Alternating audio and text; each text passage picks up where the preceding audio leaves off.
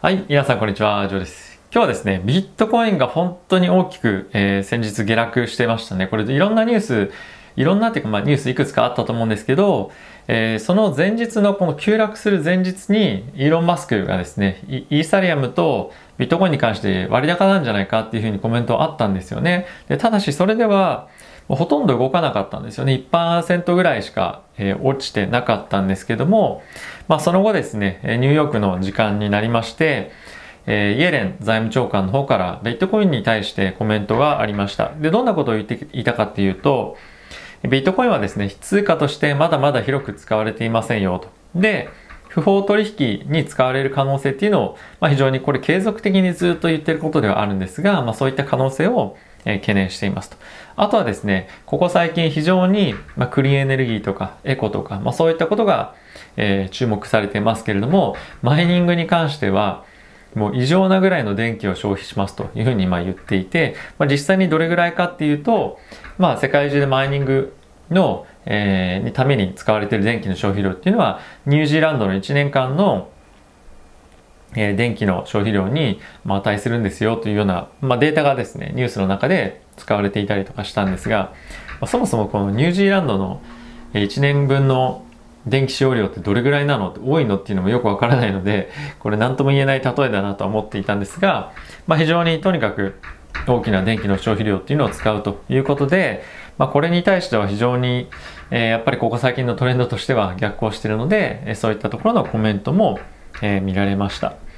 まあ、あとはですね、極めて投機的な資産であるというようなコメントもあったりとか、あとはやっぱり投資家というよりも、まあ、人々、ピープルっていうような言葉を使ってましたが、まあ、人々はですね、こういったボラティリティをまずは認識して、かつ大きな損失を被る可能性がある、えー、投機対象であるというようなことも、えー、コメントしていました。で、なぜこういったコメントをするのかっていうのはもちろんですね、いろんな背景があると思っていて、ビットコインに対してやはりそのアメリカの、えー、国というものが脅威を感じているっていうのはまず一つ理由としては挙げられるんじゃないかなと思っています。で、やはりですね、こういったところが使用が進むとですね、えー、世界的に、まあ、ドルの価値っていうのが落ちていく、通貨の価値が落ちていくっていうのがやはりあって、まあ、それはですね、ある意味、えー、金融システムのまあ、崩壊まではいかないですけどやはり弱体化っていうところとかあとは信頼性を、まあ、少し、えーまあ、損なうまではいかないんですけどやはりドルに対しての、えー、世界的な依存っていうのが少し収まるということもあって、えーまあ、あまりアメリカの政府としては前向きに捉えてないのかなというところですよね。であとはですね FRB に関しては、えー、今後数年間の間にここ最近いろんなところで議論されたりとか、もう中国の方では仮のテストとかっていうのも行われてますけれども、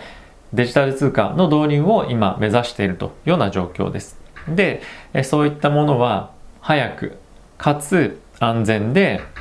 かつ、えこの支払いとか、ま、そういったペイメントが、ま安く済むようなものを今作っているというようなことですね。で、これなんで、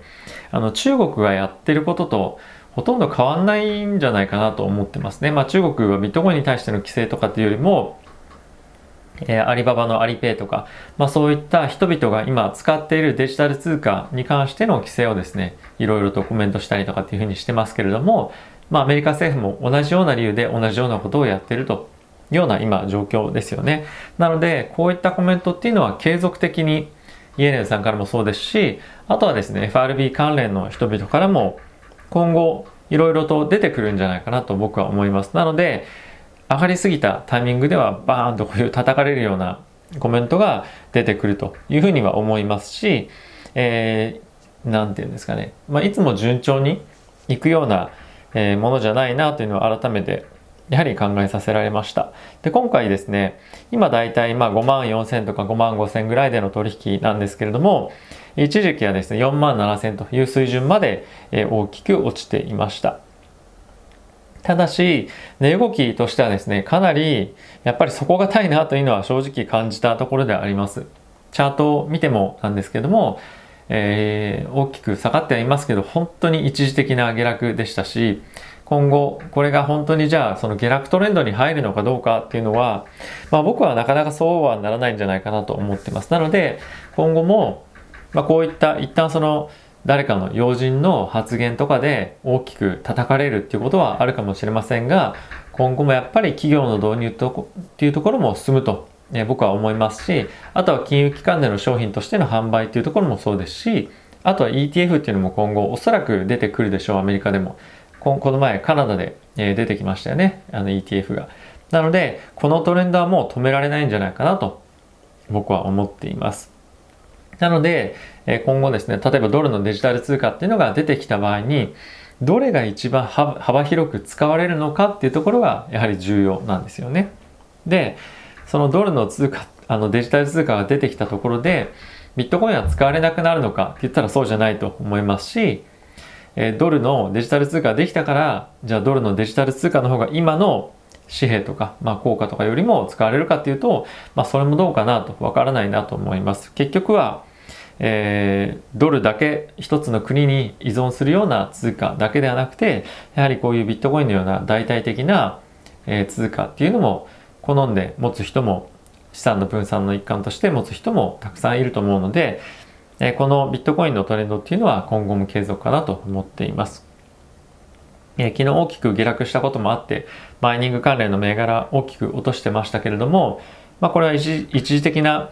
ディップかなと思っています。ただし、まあ、マイニング関連の銘柄に関しては、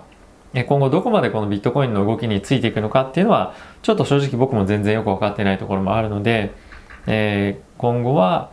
まあ、注視はしていきたいなとは、え、思っています。はい。